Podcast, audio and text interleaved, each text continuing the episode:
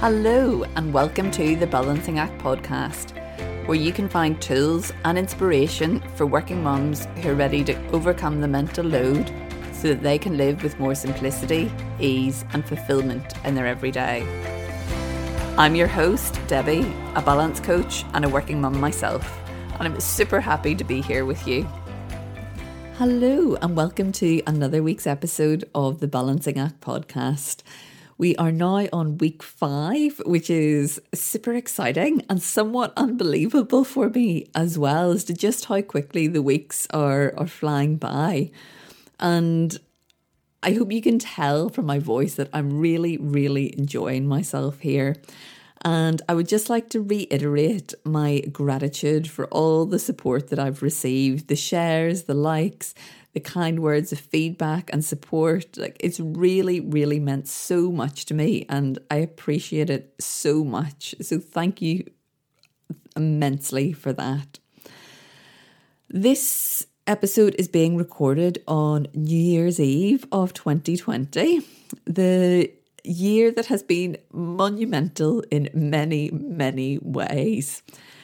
And I always feel very drawn to New Year's Eve for some reason. I feel like that closing out of the year and looking forward to what's coming next is something that's really important to me.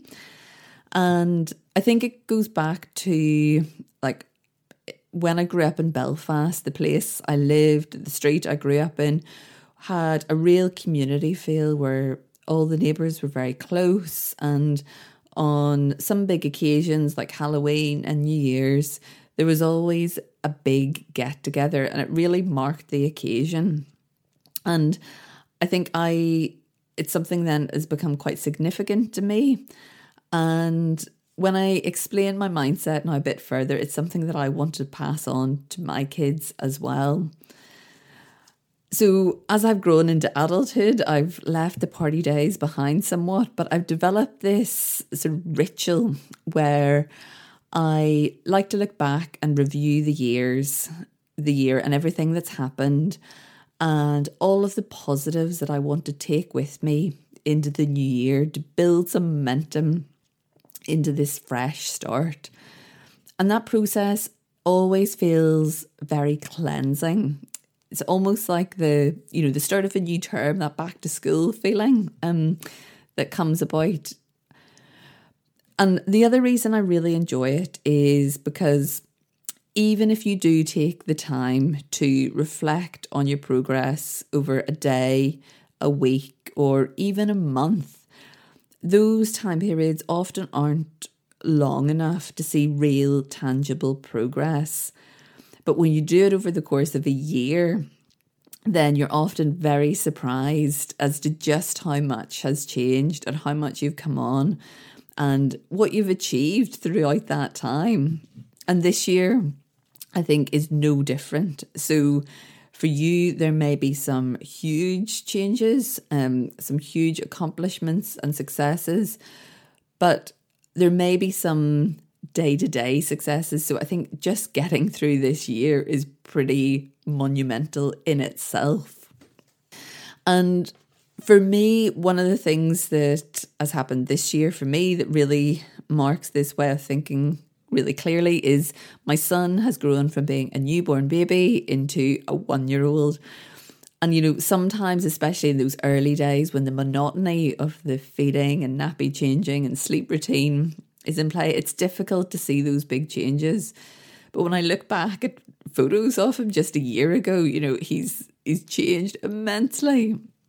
And part of me is a little bit sad about that. But part of me is like really happy and I really see those milestones in his development coming on. And um yeah, it's amazing. So, the other thing that is very significant for me this year is because today marks the last day of my employment in the corporate world after 12 years in my previous job. It was my first one out of uni and has been an amazing experience. It's been a really inspiring place to work. Lots of intellectual challenge and exciting projects, and very importantly for me, like super awesome colleagues. But this year, the opportunity arose to make a change, and I decided that I wanted to go with it. It felt like my time, and it's just felt like totally the right decision. So I'm really, really excited for what's to come. So today has that little bit of extra reflection for me, not just on the year past, but also all the 12 years previous to this one. So, whatever you are looking back on, as I said, I'm sure 2020 has felt very monumental for you too in one way or another. And I guess before I want go on, I want to acknowledge the fact that this year has brought around lots of positives, you know, and a lot of us have seen shifts in mindset, been able to reprioritize what's important to us. But there's also been a lot of hardships and a lot of struggles and a lot of challenges, whether that be like physical illness um, or mental health challenges for you or someone close to you, hard decisions that you've had to make or tough changes to work through, or just that feeling of a lack of personal space. So, this episode also comes with a lot of empathy and compassion. Whether these are things that you've gone through through the year and are now feeling a bit behind you, or whether it's something that you're currently struggling with. And if that is the case, then just know that there is love and support out there for you. So please reach out to me or to someone close to you and you know, take that support that you need because these times are hard and continue to be hard as we face quite a lot of uncertainty going forward. And on that note, I've seen these memes going around on social media where, you know, implying people are only too glad to see the back of, of 2020. And for a long time, it looked like the start of the new year would bring with it some fresh hope. You know, the with the, the news of the vaccine, we were sort of on the countdown and things have been starting to look a lot brighter. And hopefully that will be the case later on in the year.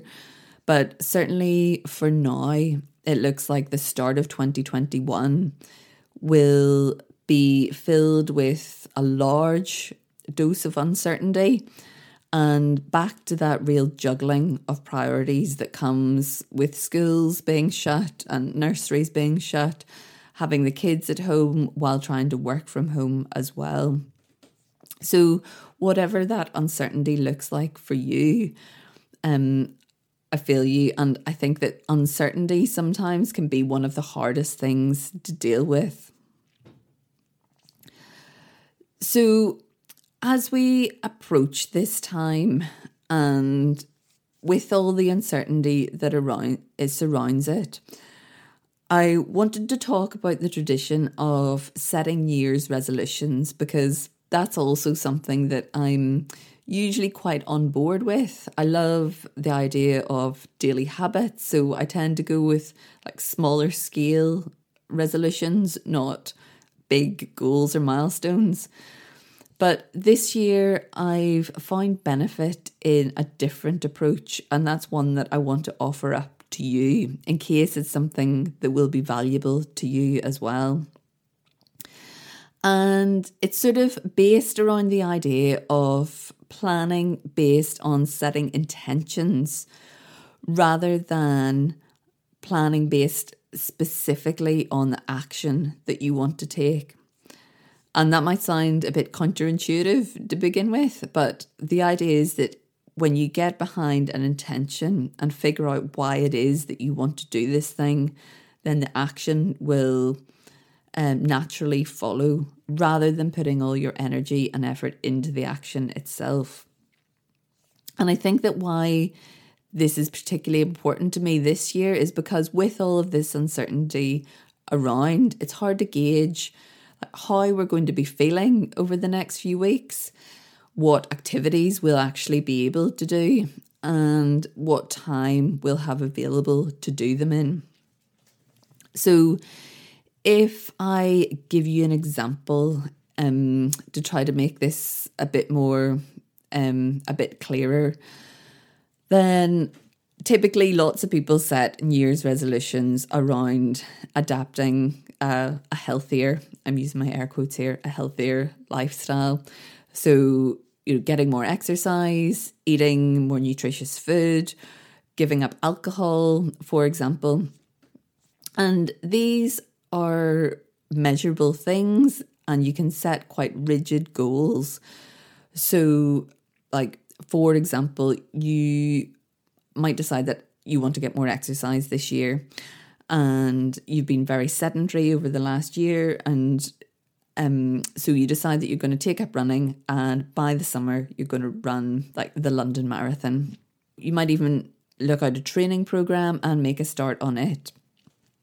But if you haven't been making the time to go running at all previous to this, then that's quite a, a shock to your body and quite a big thing to to take up.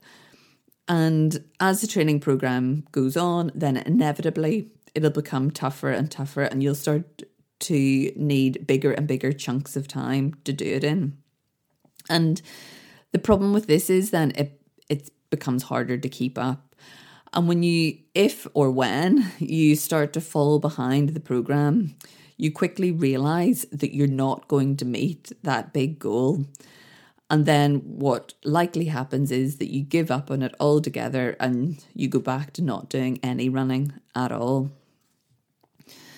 But if you then move that around to the intentional way of thinking and instead you decide that again you want to get more exercise but you want to be the type of person who moves their body more regularly. And you get clear on your why. So, why do you want this? You know that like your joints don't feel as stiff when you're getting more exercise. You know that your mental health improves.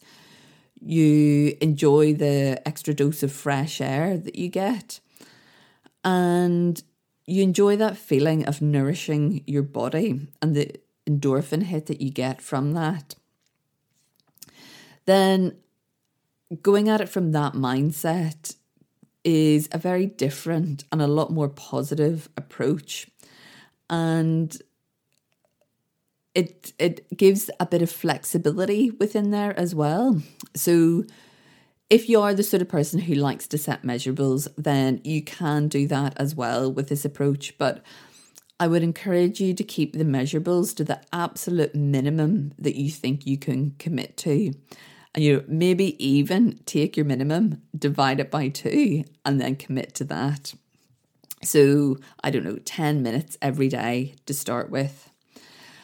And you'll find then that once you keep this up for a certain amount of time, you start to get that satisfaction of hitting that daily go- goal. And then it becomes like more difficult not to do it because you'll miss out on that hit of satisfaction. And then what happens is you realize that you're then turning into the sort of person that does exercise on whatever your regular basis is every day, every week, whatever. And you're now showing up as the type of person who exercises regularly. So you trust yourself. You trust yourself to make those steps towards doing more exercise. And, you know, if you're going to exercise more, you may as well eat more healthily. You may pass that on, those benefits on to people around you as well. Um, and some days you may find that once you get going, you want to keep it up for longer than the 10 minutes. Or sometimes you might find yourself with those rare opportunities of unexpected time, and your 10 minutes could become an hour on some day. So it means that when you do have those unexpected period of time, you got something there to fill it with rather than going back to the, you know, doing some household chores, for mm. example. And I guess the last thing to mention is that flexibility. So you can get creative. So rather than having to run every day the way you would if you were having to, to train for something, for example, um, you know, maybe you just can't get out of the house that day, or the weather's not great, so you don't fancy it. So instead of doing nothing at all, you could go and dance in your kitchen, turn some music on, go and do some aerobics in the living room, whatever feels good for you. And all of these things are still helping you move your body, which is what the original intent had be. So if that sounds good and something you would like to try out, then have a think about how you could integrate that way of thinking into different aspects of your lifestyle. Especially if you had been or have already set some resolutions. And even if you hadn't, but had been wondering how on earth you might get through these next few weeks, then it's something that you can integrate in your, your way of being as well.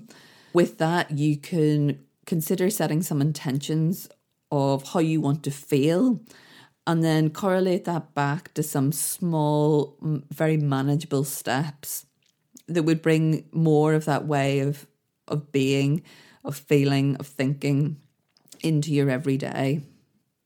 And I'm passing these on. So, this is something I've decided to do this time for the year, but the principle is something that I have tried and tested before. And it's something that I'll be delving into in a bit more depth in my group program that's launching later this month.